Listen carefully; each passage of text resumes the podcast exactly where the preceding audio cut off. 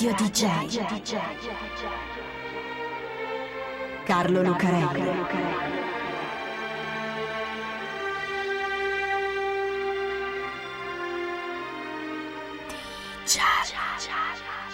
Carlo Lucarelli presenta Di Giallo, il radiodramma di Radio DJ. Salve a tutti, siete su Radio DJ, questo è Di Giallo e io sono Carlo Lucarelli, assieme a Fabio B per raccontarvi un'altra incredibile storia, che questa volta è la storia di un posto. Sì, perché non ci sono soltanto le persone, gli scienziati, i pazzi, i criminali o la gente comune, ad avere strane storie così incredibili da sembrare romanzi o film. Ci sono anche i luoghi, che molto spesso, in quei romanzi e in quei film, ci finiscono anche loro. Luoghi misteriosi, luoghi strani, luoghi chiacchierati. Questa è la storia di uno dei più strani, misteriosi e chiacchierati, appunto. Perché questa è la storia di un posto che si trova negli Stati Uniti e che si chiama Area 51.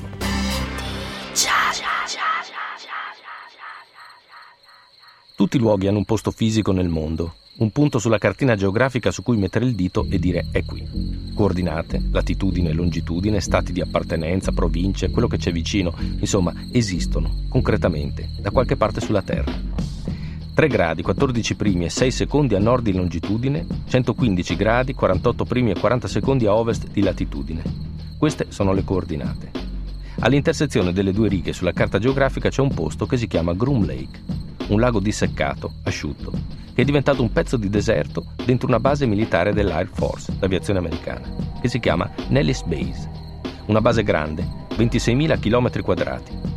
Sta vicino al paesino di Raphael, a 150 km a nord-ovest di Las Vegas, nello stato del Nevada. Eccolo qui il nostro luogo. Più definito di così, più concreto, è come dire Milano, per esempio, via Massena 2, Radio DJ, oppure Mordano, provincia di Bologna, che è dove abito io. Sono luoghi che stanno lì, su una strada che ti ci porta. Invece no, perché per Groom Lake, quello che ci sta attorno, le cose stanno diversamente, si fanno più confuse. Le basi militari sono fatte di giurisdizioni, di comandi, ma a quel punto lì non si sa bene da chi dipenda. Ufficialmente sarebbe sotto il comando della base di Nellis, ma viene gestito da un altro comando, quello dell'Air Force Flight Test Center, il centro che fa esperimenti di volo della base aerea di Edwards, che sta in un altro deserto, quello del Mojave in California. E poi c'è anche il comando del sito dei test nucleari della Yucca Flat nel deserto del Nevada. Insomma, a guardarla da fuori c'è un po' di confusione nella catena di comando, che in questi casi di solito significa una cosa sola. Se c'è confusione, un comando c'è e come, ma è nascosto dietro tutti gli altri. Del resto, è nascosto anche quel punto all'interno della base di Nellis. Ci si arriva con una strada sterrata che si stacca dalla statale 375, che si blocca davanti a un checkpoint dell'aviazione, che impedisce a chi non è autorizzato di andare più avanti. Laggiù, oltre il checkpoint, c'è il nostro luogo, che ha tanti nomi: Dreamland, Paradise Ranch, Groom Lake, Homey Airport. Ma il nome più comune, quello con cui lo conoscono tutti, è anche il più misterioso e ufficialmente non esiste. Area 51. Anche la strada che porta alla base ha tanti nomi. State Route 357, strada statale 357, sarebbe quello ufficiale, ma la gente la chiama The Extraterrestrial Highway, l'autostrada extraterrestre. All'inizio, la zona di Groom Lake era una miniera trasformata in una fabbrica d'acciaio che faceva cannoni per l'esercito durante la Seconda Guerra Mondiale. Poi la guerra finisce, la richiesta di cannoni in qualche modo cala e la fabbrica miniera chiude. Ora, quando succede questo in un luogo, quel luogo decade fino a scomparire, va in crisi. E invece, con la zona di Groom Lake, stranamente non è così. È strano, ma proprio ora che le miniere hanno chiuso e che laggiù non dovrebbe andarci più nessuno, arriva un gruppo di operai e allarga la strada. Qualcuno al Pentagono ha studiato la zona e ha visto che è un buon posto, isolato, nascosto, segreto. Può essere chiuso, messo sotto la giurisdizione della base e utilizzato per farci qualcosa che non si vuole pubblicizzare troppo. Per esempio, nuove macchine da guerra. C'è una fabbrica, la Lockheed, che fa soprattutto aerei per il governo americano. Si può mettere lì un distaccamento di una ditta che si chiama Skunk Works, è un nome fittizio, è sempre la Lockheed, ma è la branca che si occupa di sperimentare nuovi aeroplani da guerra. Perché la guerra la seconda guerra mondiale è finita. Il Giappone e la Germania di Hitler si sono arresi. Ma intanto è cominciata la guerra fredda tra il blocco occidentale e quello sovietico, tra gli americani e i russi. E quella è una guerra nascosta, che si combatte a colpi di scoperte scientifiche, armi sempre più sofisticate e spie. Gli americani infatti stanno studiando un tipo di aereo spia modernissimo in quegli anni, siamo nei primi anni 50. È una specie di freccia allungata, sottilissima, con un nome suggestivo, Dragon Lady, e uno più tecnico, anche se per noi adesso molto musicale, U2, U2, dove U significa utility. È un aereo rivoluzionario costosissimo, un apparecchio costa più di un milione di dollari di allora. Grazie al design e ai razzi che lo spingono può volare a 21.000 metri, così in alto che il pilota deve indossare una tuta spaziale. Può sfuggire ai radar e fotografare il suolo con una macchina fotografica tecnologicamente avanzatissima. Il finanziatore del progetto, quello che possiede fisicamente l'U2 e lo gestisce, è la CIA. Ovviamente tutto segreto, anzi segretissimo. Ufficialmente l'U2 non esiste e quindi non esiste neanche la fabbrica che lo produce, che si trova quindi in un luogo che non esiste, cioè latitudine 3, eccetera, nord, longitudine 118, eccetera, ovest, Groom Lake. Ogni tanto qualcuno va a vedere, ma lo fa a suo rischio e pericolo, perché c'è una striscia gialla di intermittenza che chiamano la deadline. Chi la oltrepassa si trova addosso un fuoristrada pieno di guardie armate che lo arrestano, se gli va bene, se no gli sparano. C'è un tizio che si chiama Chuck Clark, che vive a Raphael, la cittadina più vicina alla base. Chuck ha sentito tanto parlare di questo strano luogo che va a vedere. Non oltrepassa mai la deadline, ma ne studia il perimetro e vede che ci sono sofisticatissimi sensori a vibrazione nascosti tra la sabbia, pronti a rilevare qualunque intrusione.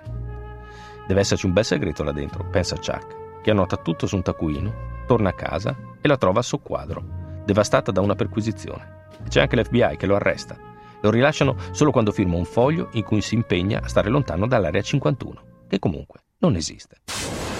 Di giallo. Strane storie, sorprendenti e misteriose. Il primo U-2 si alza in volo dal deserto di Groom Lake nel 1955. Ne seguono altri, sempre più tecnologicamente avanzati, sempre più costosi, sempre più segreti. Anche perché un U-2 viene abbattuto sull'Unione Sovietica nel 1960 e un altro su Cuba nel 1962, mettendo in imbarazzo l'amministrazione americana. Noi vi spiamo, ma quando mai? Noi non spiamo nessuno. E allora cos'è questo affare strano che abbiamo tirato giù con un missile SAM? C'è anche un pilota americano, il tenente Gary Powell, preso prigioniero dai russi. L'U-2 è superato allora. Nella base di Groom Lake si passa avanti e si produce il Blackbird, l'SR-71, che è un velivolo così avanzato per quegli anni che sembra incredibile che sia stato prodotto nei primi anni 60. Il Blackbird arriva ad un'altezza di 26.000 metri e batti tutti i record di velocità, 3.530 km all'ora, record ancora imbattuto. A velocità di crociera è capace di fare New York-Londra in un'ora, 54 minuti e 56 secondi. È talmente incredibile il Blackbird che sfida i tempi e continua ad essere prodotto e utilizzato per tutti gli anni 60, 70, 80, arriva fino quasi in 90, quando smettono di produrlo non perché sia obsoleto, ma perché è caduto il muro di Berlino, non c'è più l'Unione Sovietica ed essendo finita finalmente la guerra fredda, quella, quell'aereo costa troppo e non serve più. Ora, un luogo segreto, che non si sa neanche come si chiami e chi lo comanda, perso nel cuore di un lago disseccato nel deserto del Nevada, da cui all'improvviso si alzano aerei incredibili che non sembrano appartenere a nessuna tecnologia conosciuta, così avveniristici da sfidare anche l'usura del tempo, ecco, un luogo così fa pensare. Che cosa? Che l'industria bellica americana sia una macchina così potente da sfornare progetti tecnologicamente avanzati? Che i tecnici e i progettisti pagati dalla CIA a suon di milioni siano i migliori del mondo? E che quei progetti siano i più avanzati che si possano immaginare? Che la paranoia della guerra fredda, quella che Stanley Kubrick racconta nel film Il dottor Stranamore con Peter Sellers, per esempio, abbia spinto il governo degli Stati Uniti a spendere una cifra incredibile per produrre e soprattutto tenere segrete armi da guerra nuove, custodite nel cuore della base di Nellis più gelosamente delle riserve d'oro della fortezza di Fort Knox? No, sarebbe troppo facile, troppo realistico e tutto sommato troppo noioso. È più bello, e chissà magari anche più realistico, non mettiamo limiti, pensare un'altra cosa, che a Groom Lake quella tecnologia non sia prodotta, ma copiata, che nella base segreta, nell'area 51, che sta alla fine della Extraterrestrial Highway, sia custodito un segreto che appunto non appartiene alla Terra. Astronavi aliene, extraterrestri. C'è un uomo che si chiama Bob Lazar. Lazar dice di essere un fisico che lavorava nella base, anzi di più nell'area 51, no, di più ancora in una sezione super segreta dell'area 51 che si chiama S4. Di cosa si occupa la sezione S4? Dischi volanti. Ma non li produce, come Lazar credeva all'inizio quando ha cominciato a lavorarci. In pratica li ripara e li studia, perché quei dischi volanti sono stati costruiti da extraterrestri e vengono da fuori, da oltre lo spazio. Hanno caratteristiche avanzatissime, è sempre Lazar che lo dice naturalmente. Usano un propellente atomico che si chiama elemento 115, resistono al bombardamento di protoni e bucano la curva spazio-temporale sono serviti da modello a tanti prototipi di aerei da guerra americani, come appunto l'U-2 e il Blackbird, che allora, negli anni 60, non avrebbero potuto essere prodotti perché nessun paese al mondo aveva quella tecnologia. Poi ci sono alcuni impiegati che lavorano alla base, e più precisamente proprio nell'area 51, che si ammalano, avvelenati da una sostanza sconosciuta, che in ospedale non riescono a comprendere, tanto che alcuni muoiono. E perché nella base, dice qualcuno naturalmente, in quel non luogo fuori dal mondo che è l'Area 51, così segreto che viene rimosso anche dalle fotografie dei satelliti, ecco, in quel luogo c'è quello che hanno trovato dopo l'incidente di Roswell. Roswell è una cittadina del New Mexico, dove un giorno di luglio del 1947 un contadino trova i resti metallici di uno strano velivolo.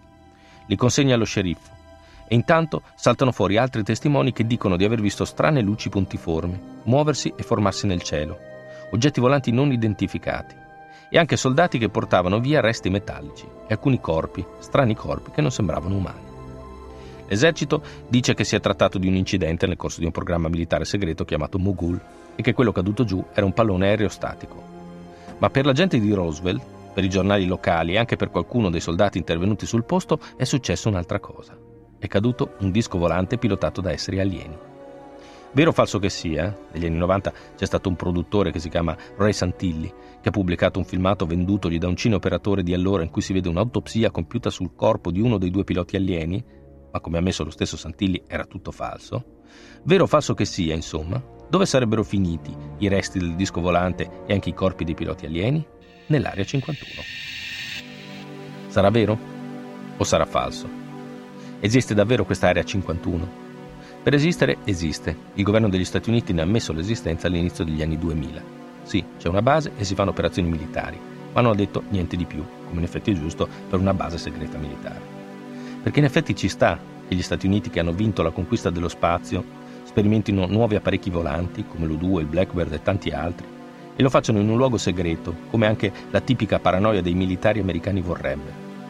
Se poi, invece, credete agli UFO, allora ci sta anche che lì ci siano dei dischi volanti, come nel film Independence Day di Roland Emmerich, dove stanno proprio lì due dischi volanti che serviranno a fermare un'invasione aliena. Non c'è problema, torna tutto lo stesso. Anche se io penso che il vero luogo incredibile di quella zona non sia l'area 51, ma si trovi sempre nel Nevada, però a 150 km a sud-est del Groom Lake. È una città che si chiama Las Vegas, quella sì, che sembra che l'abbiano fatta gli alieni. Ma questa è un'altra storia. Radio DJ. Carlo Lucarelli. Ciao.